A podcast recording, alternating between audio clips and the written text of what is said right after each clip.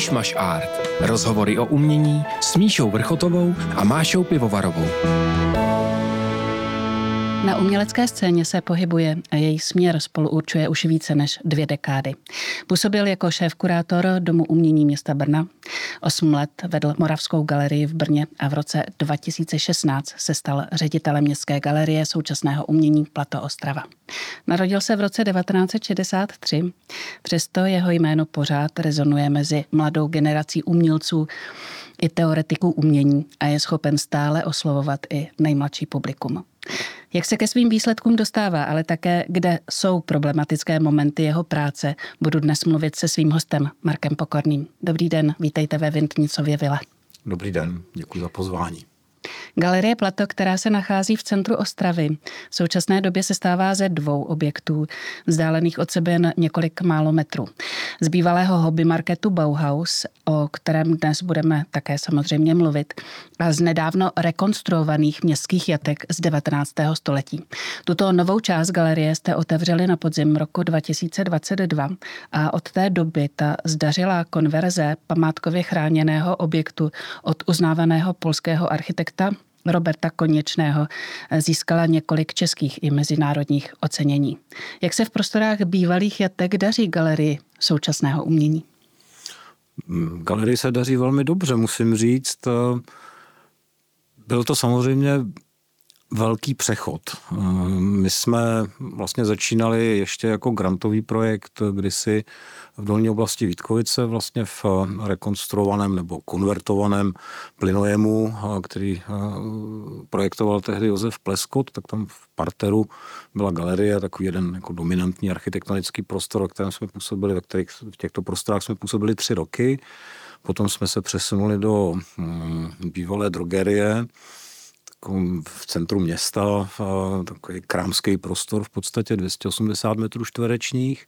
A z těch 280 metrů čtverečních jsme se přesunuli do Bauhausu, do 5000 metrů čtverečních, abychom vlastně v roce 2022 jako ve finále skončili nebo znovu začali v bývalých historických jatkách, které mají 1300 metrů čtvereční plochy.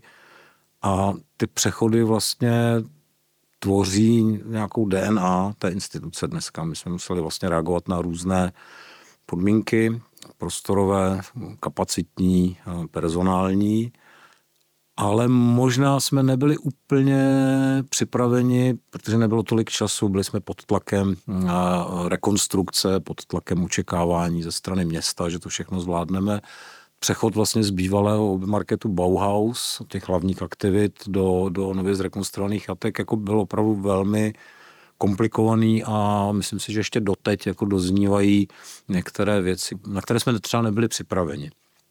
A týká se to nejenom programu, který si myslím, že na, na něm to není poznat, ale změna prostředí, kde ten hobby market Bauhaus jako taková ta technická, klasická, modernistická stavba, otevřený prostor, kdy ten tým je pohromadě vlastně v jednom otevřeném prostoru i v kancelářích, tak přechod vlastně do strukturovaného pevného místa, kde jsou kanceláře, kde jsou jasně definovány výstavní sály, kde je jasný prostor třeba pro sociální aktivity, kavárna a tak dále, tak dále, tak vlastně ten náraz byl nečekaně silný a my se učíme obývat ten prostor nebo zacházet s ním z hlediska výstav nebo z hlediska programu, ale i taky z hlediska fungování toho týmu, který byl zvyklý na velmi neformální eh, fungování a ten, ten každodenní bezprostřední kontakt mezi jednotlivými členy a teď vlastně ty oddělené kanceláře si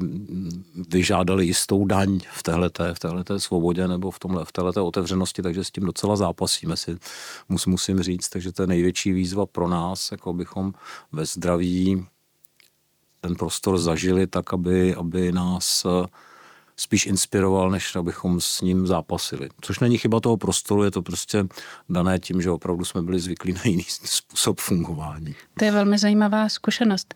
Jak eh, vypadal váš dialog s architektem Konečným, když jste seděli nad tím, jak eh, se mají přetvořit jatka v galerii současného umění? Ten projekt vycházel z návrhu, který, kterým Robert Konečný obeslal architektonickou soutěž. Na prvním místě tehdy byl vybrán kolega Petr Hájek, který nicméně neuzavřel smlouvu potom s městem, takže, takže se realizovala rekonstrukce podle projektu KVK Proms Roberta Konečného.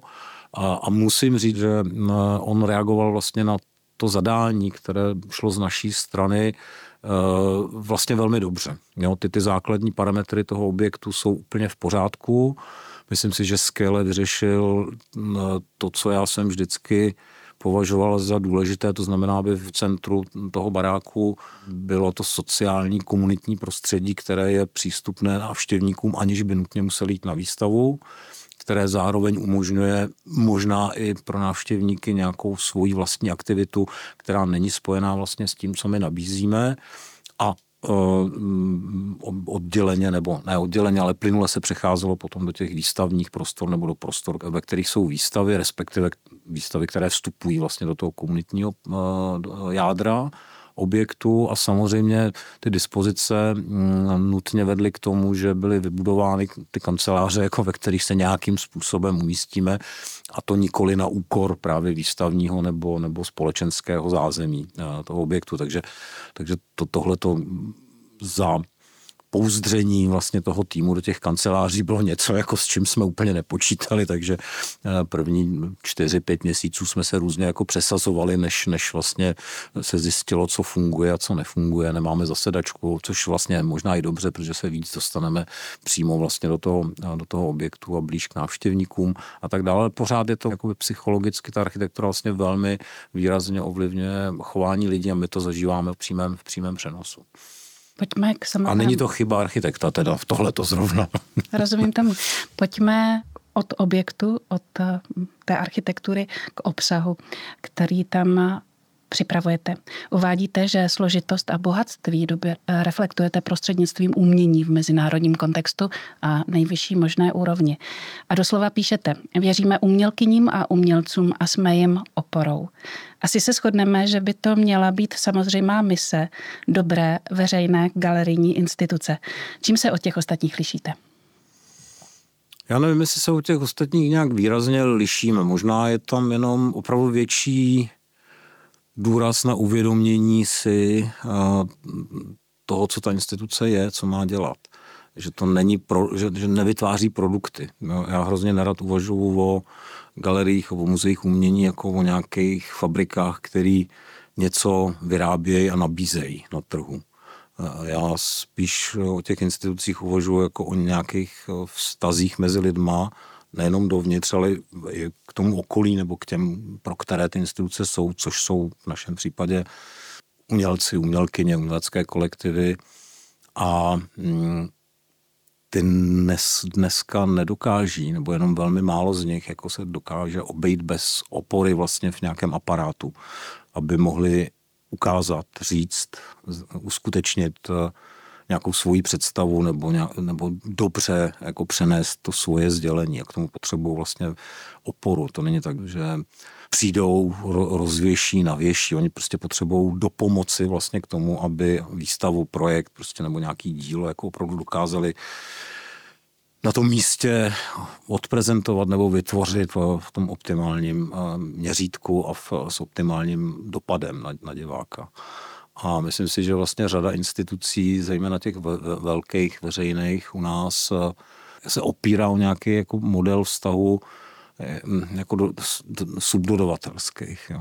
to my opravdu vidíme a vnímáme a snažíme se o to být na partnerské úrovni. My, my jsme vlastně i vůči umělcům, ne vůči všem samozřejmě, ale vůči řadě umělců jsme v nějaké dominantní pozici, to znamená, my máme ty prostory, my je vybíráme, my máme peníze, my máme možnosti něco zrealizovat, nezrealizovat a vlastně oni nemůžou být naším rukojmím. Jo. Prostě tam, tam jde o to vlastně nabízet tohle umělcům a návštěvníkům jako partnerům. Ne jako zákazníkům a ne jako subdodavatelům.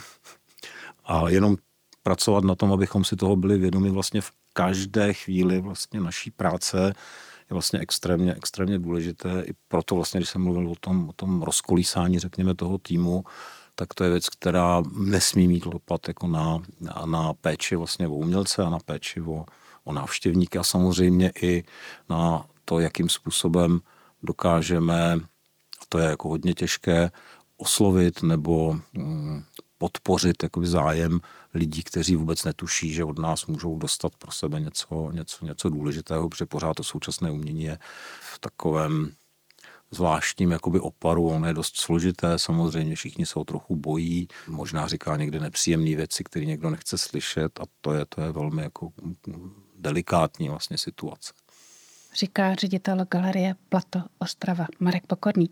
Ve svém statementu také uvádíte, věříme současnému umění, které je stále ve stádiu zorodu a jehož podoby, funkce a záměry se průběžně mění.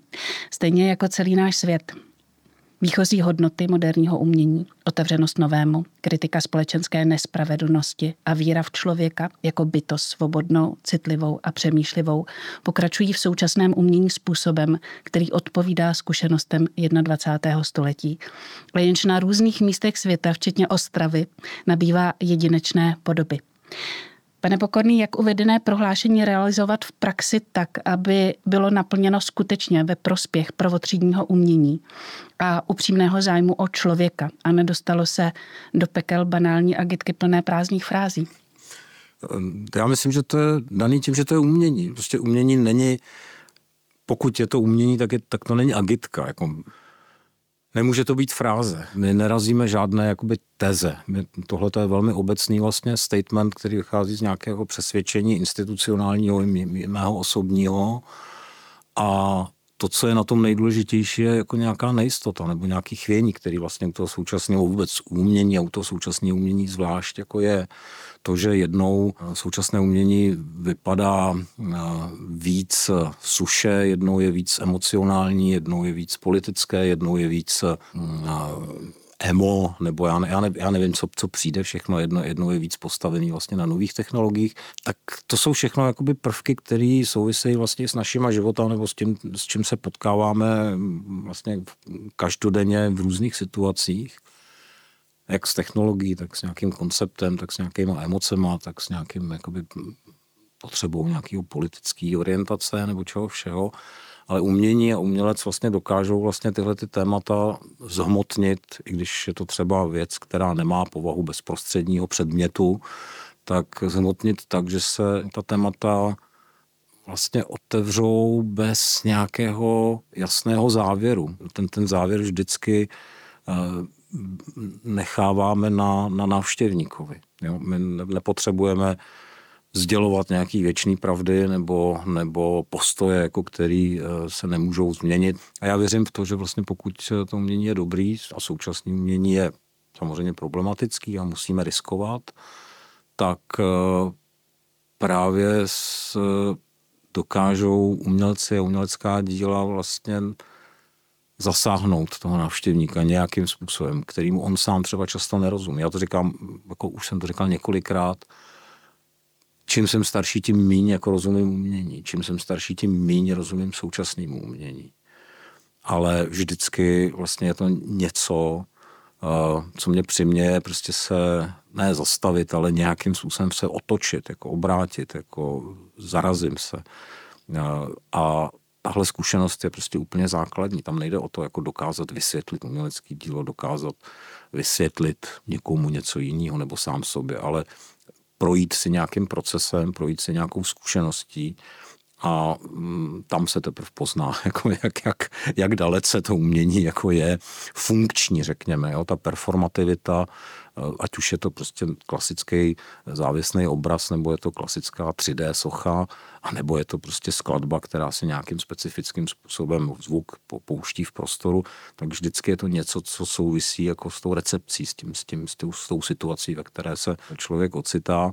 A tam jako málo kdy jde o nějakou moralitu nebo banalitu, to, že prostě východiskem může být nějaký specifický postoj ke světu dobře, ale vlastně v tom procesu, ve kterém je sdělován ten, ten postoj ke světu, tak tam je spousta vlastně míst nedourčenosti, o kterých jako mluví Ingarden, nebo spoustu překvapení, které nejsou intendovány nebo nejsou záměrně součástí toho díla, které se objevují v té chvíli jako toho setkání. A ta otevřenost jako je největší problém naší společnosti a otevřenost vůči tomu nechat ne na sebe působit, ale vůbec se setkat jako s něčím, co nejsem já, s něčím, co, co je mi třeba cizí, nebo s něčím, co, čemu nerozumím.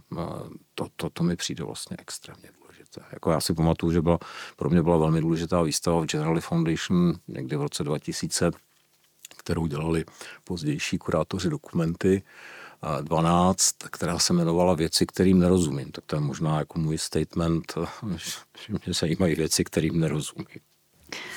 Tomu, co říkáte, odpovídá také váš současný projekt. Až do 10. března v právě v prostoru bývalých jatek probíhá výstava s názvem Uprchlá. Našel skrýž stále uniká s podtitulem Zvířecí spravodajství. Za koncepcí tohoto projektu stojí jedna z nejvýraznějších českých umělkyň mladší střední generace Eva Koťátková a teoretička umění a kurátorka Edith Jeřábková. Já se samozřejmě chci zeptat, o čem ta výstava je, ale minimálně stejně mě zajímá, eh, jak a pro koho je koncipována. Úplně ve zkratce, ta výstava se týká toho, o čem se dneska mluví jako o nějakých mezidruhových vztazích. Já to říkávám jako zjednodušeně, je to o vztahu člověka a zvířete nebo ne lidského živého subjektu. Je to o zvířatech nebo o nelidských subjektech živých, se kterými se potkáváme, aniž o tom víme ve městě, nebo naopak nás to zarazí, jakože tam s náma bydlí zajíci, lišky, blechy, jako žoužel prostě různého typu a vlastně my, my s nimi žijeme v nějaké symbioze a je to věc, kterou můžeme popsat jako z hlediska biologie, můžeme ji popsat z hlediska antropologie nebo můžeme vlastně prostřednictvím umění vlastně vůbec zjistit, že něco takového existuje a že to má prostě různé vrstvy takového jakoby spolu nažívání v jednom, v jednom prostoru a různé aspekty. A asi tím smyslem je minimálně se pokusit zajistit respekt pro věci, o kterých normálně nepřemýšlíme. A ta výstava je potom proto jako zaměřená asi primárně na, na umělce, lidi, kteří hodně se zajímají o, o věci související s prostředím, ve kterém žijeme, ale tím klíčovým publikem jsou děti a rodiny s dětmi, a jim je taky vlastně uh, určená jako ta podoba té výstavy, která je hm, se hloupě řečeno interaktivní, jako můžou tam spoustu věcí podnikat sami za sebe. Je to takové jakoby forma jakoby hřiště nebo forma nějaké místnosti, tento jádro té výstavy. A potom vedle toho jsou samozřejmě jakoby ty konceptuální nebo koncepční jakoby výstavní prvky nebo díla, která uh, absolvuju frontálně nebo si je musím vytrpět jako 20-minutové video o dialogu mezi dvěma zvířaty, a které se baví o tom, co s námi jako s lidstvem mají podniknout a tak dále. Tak dále.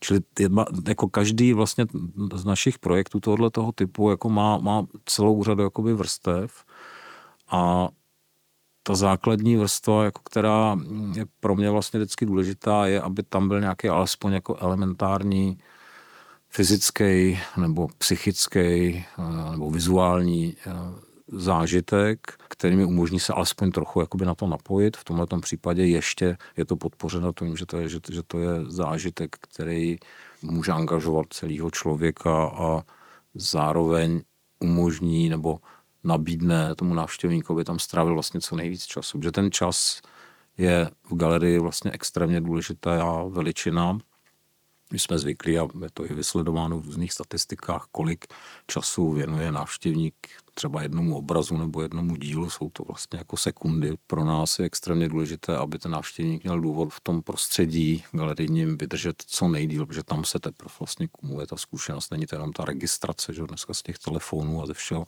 jsme zvyklí jako identifikovat věci a my se snažíme vlastně těmi projekty a i konkrétně touhletou výstavou narušit vlastně ten způsob setkání s uměním jako identifikace, jako tohle znám, to je dobrý, tady se mi líbí kompozice, tohle to chápu, jako viděl jsem tohleto na to, aby vlastně člověk jako mm, měl čas skrz setkání s uměleckým dílem se potkat sám se sebou a s nějakýma vrstvama své zkušenosti, své osobnosti, svých emocí, jako se kterými se běžně nesetkává.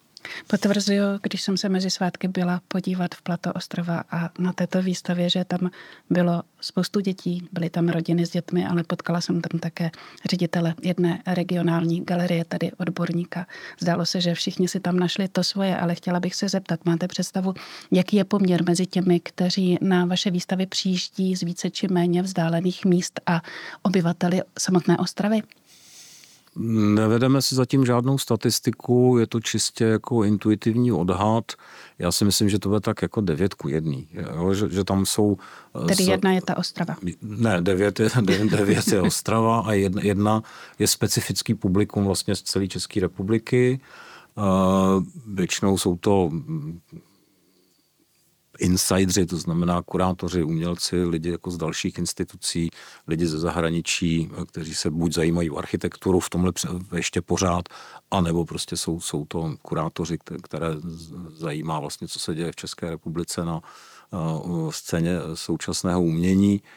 Takže já si myslím, že jako primárně opravdu to gro návštěvnické je, je z Ostravy a z nejbližšího okolí, okolí nebo, z toho, nebo z toho regionu, což samozřejmě víme třeba i u, u programů a vzdělávacích aktivit, které jsou jako zaměřené primárně vlastně na, na, na místní publikum. Operujete v zajímavém a i historicky dost specifickém kulturním prostoru.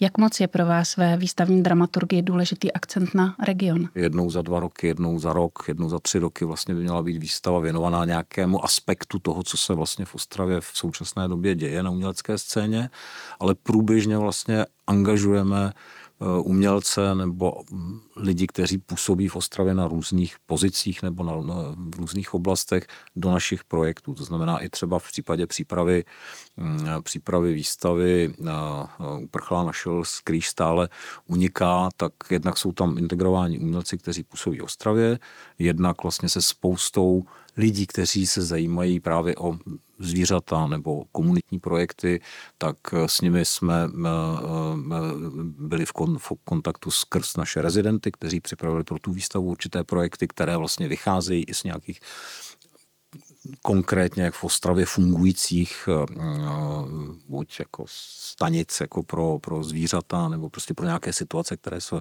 jsou, jsou ostravské. A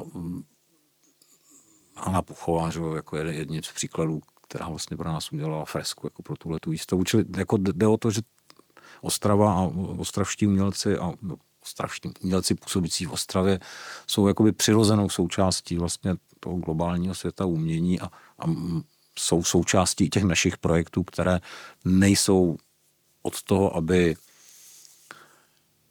podporovali regionální umělce, ale proto, aby prezentovali, zprostředkovávali a umožnili produkovat umění v konkrétní nějaké lokální situaci a ta se mohla vlastně konfrontovat vlastně s tím, co je asi dneska aktuální, řekněme, současné umění, nebo důležité podle nás.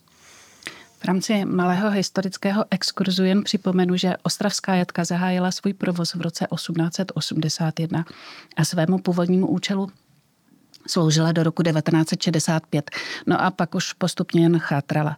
O 30 let později eh, město celý areál prodalo společnosti Bauhaus, která vedle historické budovy postavila hobby market. Ten ale později zkrachoval a, místa se tak, eh, a z místa se tak stal typický brownfield, o který se nikdo nestaral. Změna přišla v roce 2016, kdy Ostrava objekty odkoupila zpět a mimo jiné vyhlásila mezinárodní architektonickou soutěž na konverzi jatek. Jak to bylo dál, už jsme o tom mluvili, už to víme, ale pojďme se podívat na samotnou budovu zmíněného zkrachovalého hobby marketu, který Galerie Plato v roce 2018 se svým programem obsadila. Nicméně podle mých posledních informací v polovině tohoto roku by jej měla vystěhovat a objekt, objekt pak bude určen k demolici. Nebude vám eh, hobby market chybět? Měla jsem vždycky pocit, že na těch pěti tisících metrech čtverečních místních, tak trochu testujete možnosti veřejné instituce Galerie současného umění. Tak eh, já myslím, že Bauhausu máme všichni hodně sentimentální vztah a samozřejmě byla to naprosto jedinečná příležitost eh, testovat různé možnosti toho, co se dá se současným uměním dělat, jak může vlastně i potenciálně kamenná instituce reagovat velmi aktivně bez nějakých velkých jako prostorových omezení na věci, které si normálně dovolit nemůžete.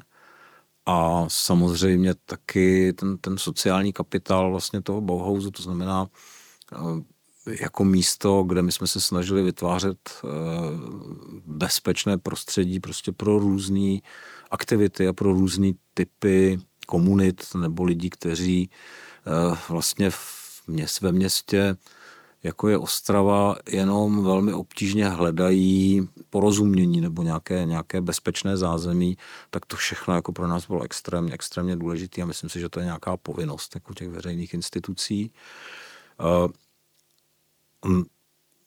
od chvíle, kdy vlastně jsme ty naše výstavní zejména aktivity a programové aktivity přesunuli do jatek, tak eh, jsme ještě víc otevřeli vlastně Bauhaus potřebám místních kulturních jako aktérů, ať už to je fakulta umění, nebo je to střední umělecká škola, nebo jsou to jako jiné typy škol, nebo, nebo spolků, nebo já nevím čeho všeho. Vlastně na principu, kdo dřív přijde, ten dřív jako mele. A, s, a to se ukázalo jako věc, která si získala neuvěřitelnou oblibu. Jednak za námi, ale i za uměním nebo do nějakého speci, specifického prostředí přišlo celá řada dalších vlastně lidí, kteří úplně pro současné umění nehoří, ale našli si tam nějakou svoji aktivitu a byl to takový přechodový můstek nebo taková jako přetlaková komora jako ke vstupu třeba do galerie současného umění. A jednak si tam ale dokázali vlastně naplnit jako v vlastně velkorysém prostoru nějaký potřeby, který, který normálně se neuskuteční v takovémhle rozsahu. Takže pro mě a pro nás to byla velká satisfakce, jo, že vlastně my jsme měli jako unikátní příležitost jako rok a půl nebo dva roky skoro fungovat jakoby souběžně s tím strategickým, dramaturgovaným programem, který vlastně Galerie současného umění eh, se profiluje, který nabízí návštěvníkovi a vedle vlastně jako dělat support eh, pro projekty, které mají jako nějaký primárně komunitní, řekněme, dopad. Tahle ta symbioza vlastně mi přišla úplně vlastně geniální. Teďka tam byly eh, v rámci v rámci eh, ceny Jindřicha Chalupeckého, tak v rámci mezinárodní poroty eh, členem byl Charles Esche, což je takový můj trochu vzor, eh, musím říct. Je to jeden, je to, dneska je to ředitel Muzea umění v Eidhovenu, Van Abe muzeum v Eidhovenu. Předtím to byl člověk, který vlastně hm, vedl Rozeum a to byla taková instituce, která eh, spolu určovala ten diskurs kolem takzvaného nového institucionalismu, který byl vlastně jako pro Plato na tom začátku jak se nějakým zdrojem velký vlastně inspirace. A my jsme teda bohužel se nepotkali přímo v Ostravě, ale potom jsem s ním měl možnost mluvit tady docela dlouhou dobu eh, v Praze a, a ten z toho byl nadšený, protože opravdu jakoby to, co před těmi 15 lety ten nový institucionalismus jakoby trošku nabízel, tak eh, my vlastně v nějaké alternativě jsme dokázali asi podle jeho eh, pohledu zrealizovat i v Ostravě. To znamená, jako to je něco, co je pro mě jakoby vlastně velmi dobrá zpětná, zpětná vazba. Teď jako odlížím od toho, jestli se někomu líbí nějaká výstava víc nebo míň, ale vlastně ten princip, eh, ten princip jako institucionální vlastně je, je, je něco, co, co si myslím, že se hodně jakoby povedlo a naštěstí vlastně to vidí vlastně i lidi, kteří přijedou do Ostravy bez nějakých očekávání a najednou jsou nadšení tím městem, protože je to město v nějakém přechodu, který je pořád vlastně fascinující pro, pro určitý typ jakoby lidí, kteří, kteří jako se pohybují v tom uzavřeném prostředí, už jako vlastně nějak jako velmi pevně strukturovaném a zároveň se tam potkají vlastně s, nějakým, s nějakou institucí, která, eh, která funguje vlastně nechci říct jako vzorově, ale prostě referenčně, řekněme, pro určitý typ, určitý typ eh, nabídky. Výstava ceny Jindřicha Chalupeckého 34. ročníku bude k vidění v Bauhausu do konce února, pokud ano. to říkám správně. Na konci roku vyšel váš text v časopise Kvartál, kde se věnujete vývoji regionálních galerií za poslední, řekněme, dekádu, kdy došlo k dost výraznému posunu. Vy sám v Ostravě působíte od roku 2013. V roce... Od prosince 2013. To znamená, že už je to více než 10 let. Jakou úlohu podle vás budou hrát regionální galerie v příštích letech? I vzhledem k tomu, co jste vlastně teď říkali. Já myslím, že naprosto zásadní. Muzea umění a galerie vlastně mimo centrum mají obrovskou zodpovědnost vůči vlastně velmi úzkému místnímu publiku, kde, kde se všichni jako do jisté míry znají, mají prostě nějaká očekávání, dají se odhadnout jako potřeby a moderovat vlastně ty potřeby a vytvářet jakoby jiné potřeby nebo ukazovat vlastně, že, že mm, nebo nabízet alternativu vlastně k těm potřebám, které vám naplní někde jinde, jako je, je jako extrémně důležité, extrémně náročné právě jakoby v těch, v těch lokálních, regionálních podmínkách, kde opravdu určitý, řekněme, odpor vůči, eh, vůči tomu, že něco má být nebo může být jinak jako ještě větší než třeba v centru, kde se nikdo ničeho téměř jakoby nevšimne. Vlastně celý řadě lidí, kurátorek, kurátorů, ředitelů se vlastně podařilo si vytvořit vlastně nový publikum. Jako zjistilo se, že opravdu ta potřeba eh, být konfrontován nebo, nebo mít místo, který pro mě vytváří nějaký jiný typ obsahu, jako je, je v, v těch regionech jako veliká, takže jako ty návštěvnosti nebo, nebo i jakoby ty nové komunity, které se kolem těch, těchto těch institucí začínají eh, rodit nebo přeformátovávat, tak je vidět, že to, že, že to jde a ta zodpovědnost je, je, je prostě obrovská. Ale zároveň je tam jako často větší možnost dělat něco trošku jakoby jinak a svobodněji. Um, prostě ta lokální situace jako je velmi specifická. Čehož je Plato vlastně důkazem? My jsme měli štěstí jako blázen. Pojďme z regionu do metropole, do Prahy. Před několika lety jste uh, se umístil na prvním místě výběrového řízení na generálního ředitele Národní galerie Praha. Přesto místo bylo obsazeno jinou kandidátkou Alicí Knast eh, na v médiích pravidelně opakovanou otázku, zda se budete o místo šéfa nejvýznamnější tuzemské galerijní instituce znovu ucházet, odpovídáte negativně. Tak se vás zeptám jako návštěvníka, eh, který se v oboru více než dobře orientuje. Kde by podle vás Národní galerie Praha měla být za dalších pět, deset let? Do jaké Národní galerie byste rád chodil vy? No moje zbožné přání je, abych chodil do Pražské národní galerie tak rád, jako chodím do Slovenské národní galerie v Bratislavě, eh, která si myslím, a to mm, po roce fungování, a samozřejmě jakoby v nové, zrekonstruované, plně funkční vlastně budově dokázala že ta centrální muzejní instituce uh, může být vlastně místem velmi jako inteligentně vedeným, velmi přívětivým, zároveň vlastně hodně náročným na svého návštěvníka a hlavně se tam člověk cítí strašně dobře.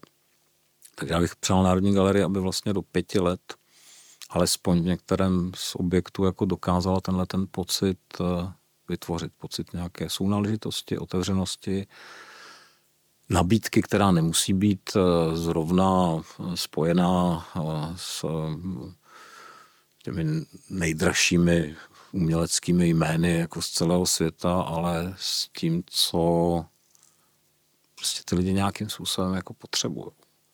Takže tam bych si přál, myslím si, že ten vzor máme jako opravdu 320 km od Prahy ve městě, jako k které je nám vlastně mentálně nejblíž, v zemi, jako která je nám nejblíž a kterou neustále podceňujeme, ale přitom tam se jako po 12 nebo kolika letech jako intenzivní práce podařilo něco, co my tady jako jsme nedokázali za 30 let.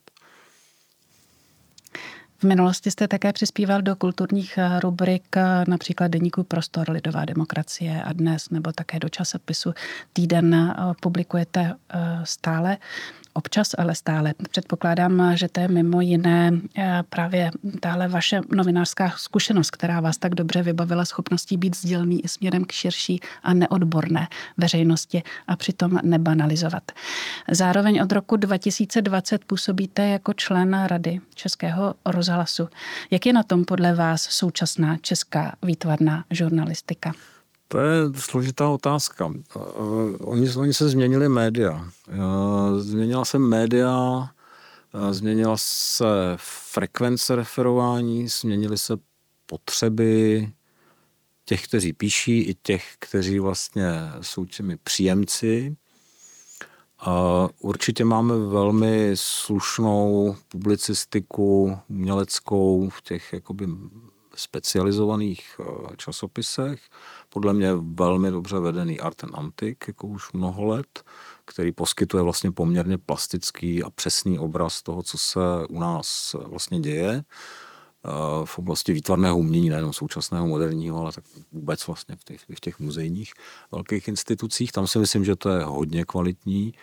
To, co je bohužel, ale ta doba už prostě tak tomu nepřeje. Eh, ta vytrvalá systematická recenzní, řekněme, činnost eh, v eh, médiích, která odebírá nebo která dokáže, jakoby, mm, která si dokážou najít vlastně široké publikum, tak tam si myslím, že je to docela jako velký problém.